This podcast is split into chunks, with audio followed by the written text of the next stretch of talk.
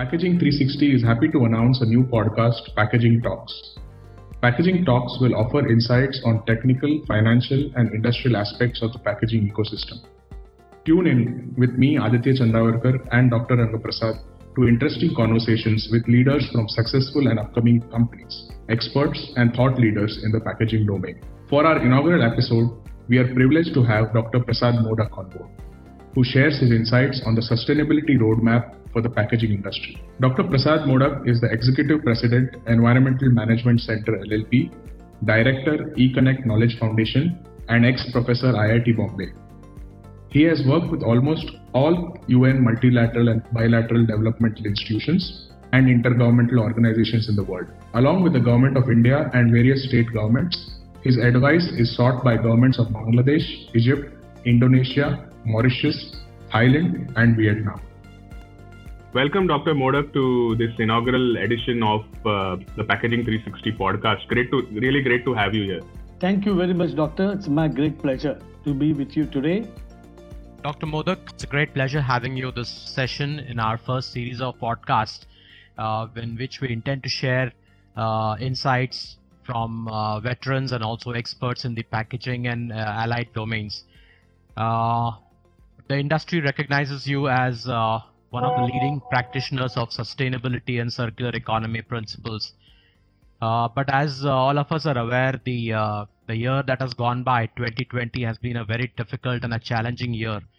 So, in these times, uh, what have been your learnings, and what are your thoughts on how uh, the concept of sustainability and circular economy has shaped up uh, has it retained the same kind of momentum or uh, you think there has been some shift in the way uh, single-use plastics have come back and has slightly skewed or altered the definition of sustainable uh, sustainability and circular economy uh, principles?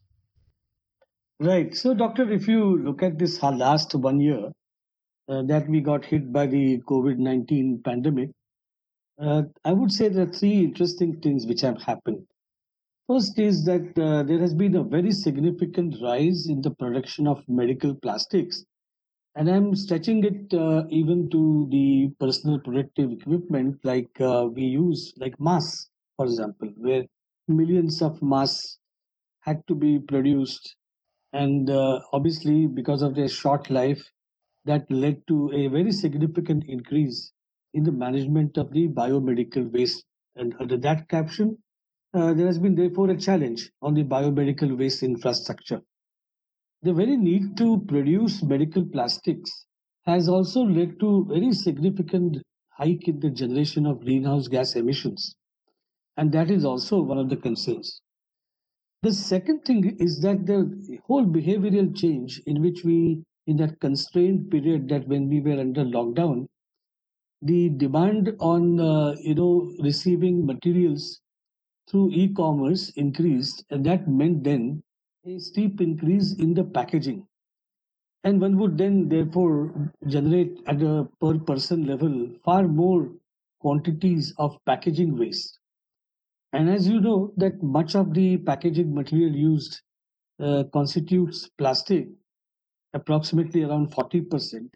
You can imagine that this sector on packaging and packaging related waste itself is leading to a big increase in the management challenge of uh, plastic when the packaging materials are uh, you know consumed and then to be to be managed safely. So that i would call as another second major change uh, which has been brought in in the covid times. And a third new dimension which is getting explicitly added to sustainability is safety so while we look at the functional needs of the packaging, which has to be met in any case, and then we look at sustainability, but the additional additionality which has now come is that how do we bring in the dimension of safety, especially when we talk about COVID-19 on the surfaces. So in that sense, uh, circularity and sustainability equations are changing.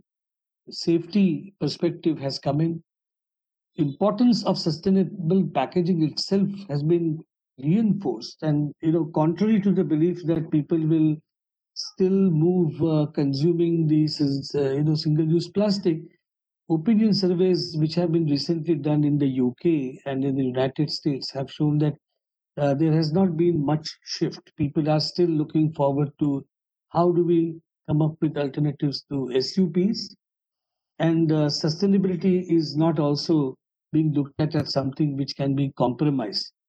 So I would say, you know, the situation because of COVID 19, if increase a challenge of managing waste and you know handling the huge production of plastic, uh, it is still retaining the ethos of the consumer and the brand owners not to deviate from their targets on sustainability. So that's how I see, Doctor, in terms of the changes coming in the industry because of the COVID 19 pandemic. That's great, Dr. Modak. I think it's good to hear your learnings from from the effect of the pandemic on sustainability and, and its effects. You know, in the same lines, you know, how do you envisage, uh, say, FMCG or uh, you know, food and beverage brands looking at design for sustainability for their packaging format? You know, especially in this light of waste management and climate change, and as you mentioned, the impact which COVID has had on the packaging waste uh, from individuals as well. Right. So, Aditya, if you look at the uh, situation before the pandemic, and gradually you must have observed that many of the brand owners are already where, in fact, uh, and still today, embarrassing design for sustainability and setting targets. Many of them, these they have, they have set these targets, uh, you know, independently, showing their commitment uh, in terms of sustainability. And many packaging formats have al- already undergone changes uh, in the interest that they reduce the impact across the life cycle of packaging.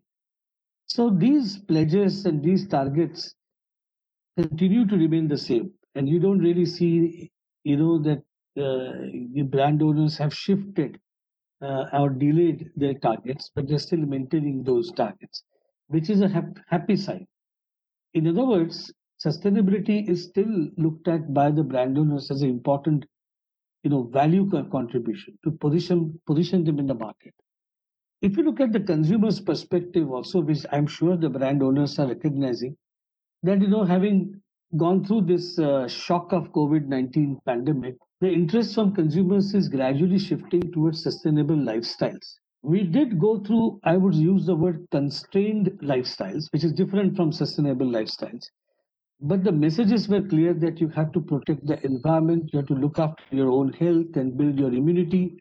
So, life in many ways is now getting more person centric, and every individual is now looking at how can that individual protect its own well-being but also realizing that we have to look at the environment availability of resources avoiding contamination of those resources over a long run. And i think the brand owners recognize that kind of a sentiment and therefore i would expect the design for sustainability will continue to play a role. And in fact we may even see in a couple of years as a proposition for differentiating between the brand owners you know uh, to to get a lead in the market.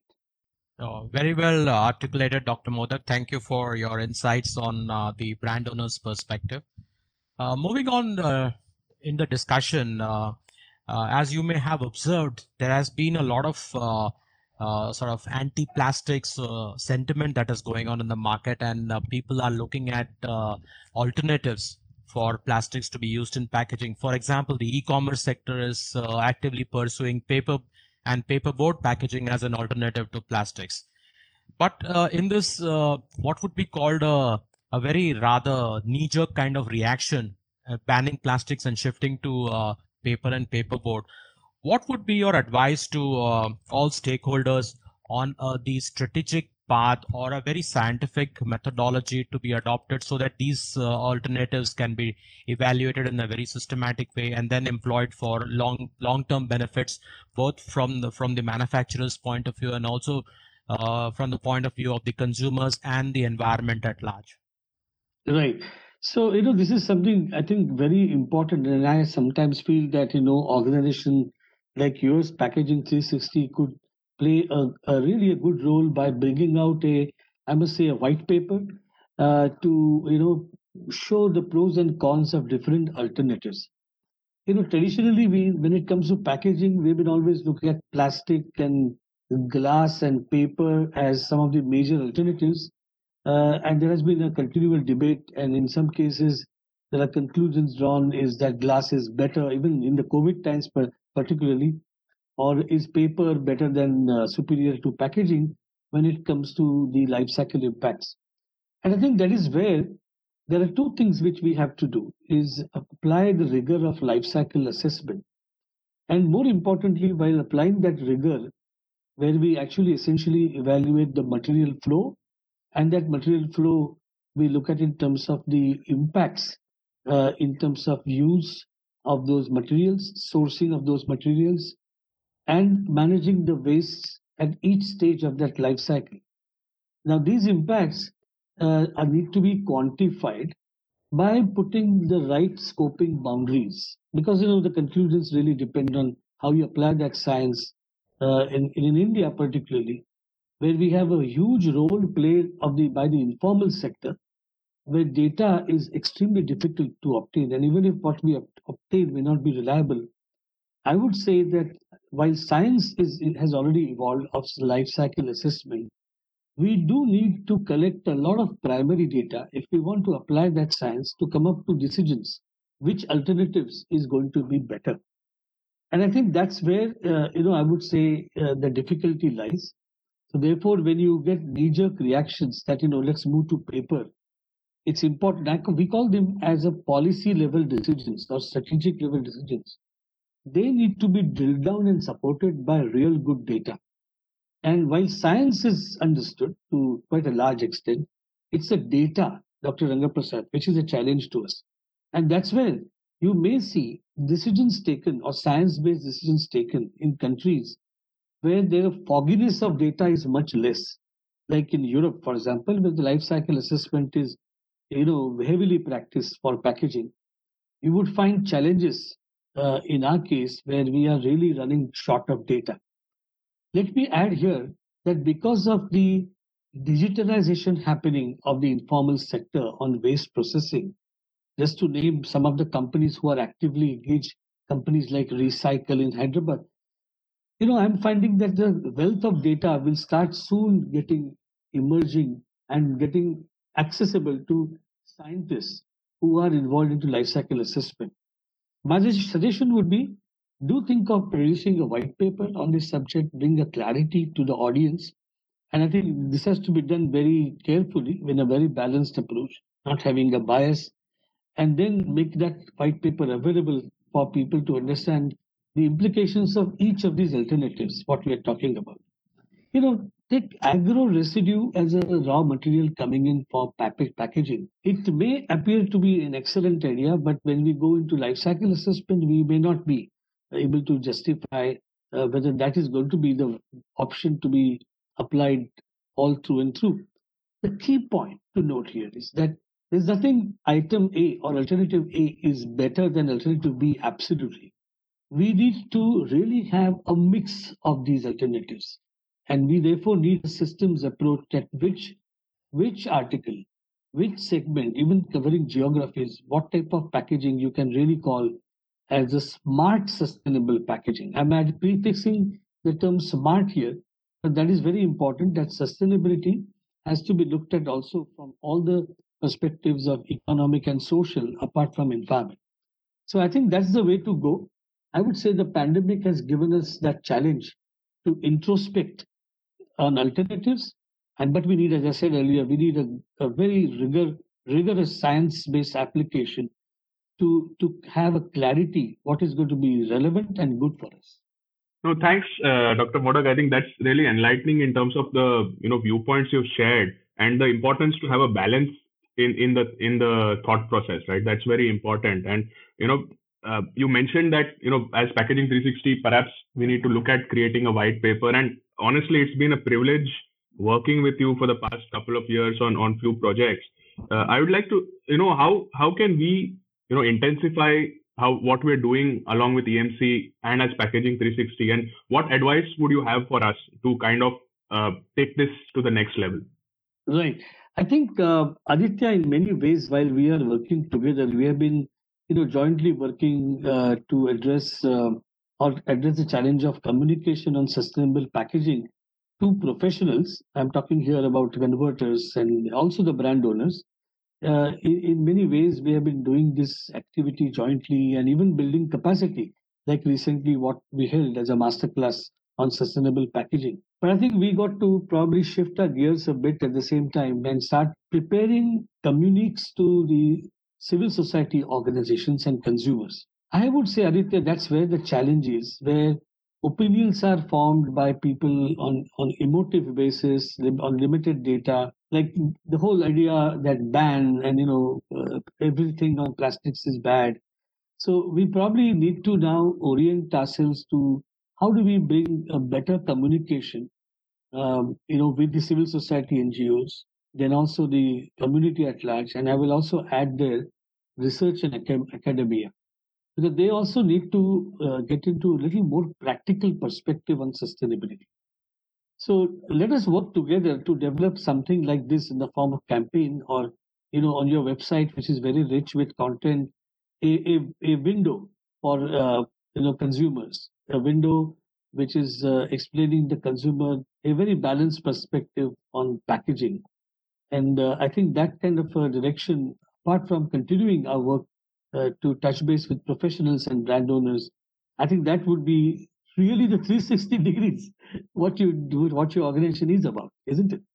Yes, Dr. Modak, thank you so much and uh, for uh, opening uh, Pandora's box, so to say, on the enormous uh, uh, opportunities that lie for both our organization. And I'm sure with the core strengths of both the organization, we will be able to serve the interests of the packaging community at large. Um, uh, Dr. Modak, you will agree that in all this, uh, you know, for example, in uh, in, in, Europe and the US, many of these uh, so-called uh, game-changing uh, strategies succeed because there is a policy in place, there is a framework in which society as well as the industry are equal stakeholders. Uh, from that standpoint, in India, being a fragmented industry and so many uh, diverse uh, thoughts and processes, uh, a, a, a, very systematic uh, policy framework and uh, guidelines are required to implement policies on, let's say, how to uh, evolve to a sustainable framework and also transition smoothly to a circular economy involving all the stakeholders so that nobody is left out in this whole process whereas maintaining the balance of the industry protecting the interests of the consumer and in the environment at large. Uh, you've been interacting with and you've been uh, working closely with the ministries, the various government agencies and regulators. So what, how how would you see the, or what is your expectation from these agencies uh, in the uh, for for the packaging uh, industry and also to develop sustainable practices and transition to a circular economy? I think you are really asked a very, very important question. And I just want to build on, you know, one of the statements you made about the fragmented situation. And that is indeed the case today in our governance when it comes to addressing sustainability. A year and a half ago, I was working closely with the NITI Aayog and nine ministries of government of India to come up with a national action plan on circular economy. And at that time, I realized that uh, each ministry had a very interesting story to tell in terms of initi- initiatives that they were taking, be it Ministry of Steel on the steel scrap side, or be it uh, Ministry of Water Resources, which is promoting wastewater recycling, or you may find similar such examples in Ministry of Urban Affairs and Housing, where they are promoting green buildings. Now, if, if you looked at that spectrum, it does show that these ministries have definitely recognized to mainstream sustainability in their policies one way or other. But if you were to open up the, uh, you know, each ministry's agenda and the policy elements, you may even find that some of these uh, initiatives are uh, not supporting each other. Sometimes there are ambiguities and overlaps and the opportunity of striking synergy is not being taken. So it is the situation where we have great musicians who are playing music, but we just don't have a good conductor. And that's why you not don't listen often to a sweet music, but you get noise in that process. I think that is a step which we have to do. And packaging is one example that indeed has an intersection with several key ministries that unless they come together and start talking, we won't be able to make an impact of the policies taken upfront on the even the area which is very important of packaging. To give you example, right from setting up how do you promote sustainable packaging through procurement guidelines is the right first step. The Ministry of Finance today has a has a task force set up already on setting up uh, programs for sustainable public procurement. But then you know it has to really take packaging as one case in point, which is really today in huge quantities and huge consumption of materials and also a very large generation of waste. So procurement is one example. Ministry of Consumer Affairs, I know, is already thinking about coming up with formats, uniform formats for packaging. I think that's another opportunity that we all have to work on. How can we arrive at uh, uniform formats? You know, it's very important policy decision. Recycled content in packaging, again, a very important area where Ministry of Environment, Forest and Climate Change have to also come in. And if you therefore look at it, each of these ministries, what we are talking, they need to really sit together and come up with an overarching or an umbrella framework just to tackle and promote, let's say, the concept of sustainable packaging and make that throughout a value proposition the vision should be that by default, any packaging has to be coming out of a D4S a default designed for sustainability process or that kind of a thinking by default. And I think that's where we all have to head towards that there is nothing like packaging which is not sustainable and a packaging which is sustainable. That's what I would call should be our vision. And to make that happen, we need that harmonization between the ministries to come together and then you know formulate such a plan at the national level. Yeah very well articulated dr modak. It was a very interesting session. More than a real discussion it was more of a uh, insightful uh, knowledge gathering session for us as well. And i'm sure uh, the industry uh, when this podcast will be released the industry and the other stakeholders will also benefit from the wisdom of your uh, deep learning and experience in this uh, area of sustainability and uh, circular economy. Uh, on behalf of Packaging 360, we'd like to thank you for your time. It was a pleasure interacting with you, and I hope we will continue to work in the capacities or in the with the strengths that both the organizations have uh, for the larger interests of the uh, packaging stakeholders. Uh, we value your insights on the various aspects that we touched upon in this conversation. Look forward to you. Thank you very much for this engaging session, Dr. Modak. Thank you so much, Dr. Rangaprasad and Aditya, for uh, you know inviting me to speak with you. And uh, uh, I'm, I'm, sure that we will continue our cooperation further ahead. And uh, feel free uh, to reach us anytime. And that you know some of the ideas what we talked about, uh, you know, working through packaging 360. So thank you once again pleasure being with you. Thank you, Dr. Modak. It's always a pleasure uh, interacting and talking to you. Thanks a lot. Thank you for listening in to the inaugural episode of Packaging Talks. Stay tuned for more interesting conversations and experience the revamped Packaging 360 website on packaging360.in. Do check out our LinkedIn page and Instagram profile for daily packaging industry updates.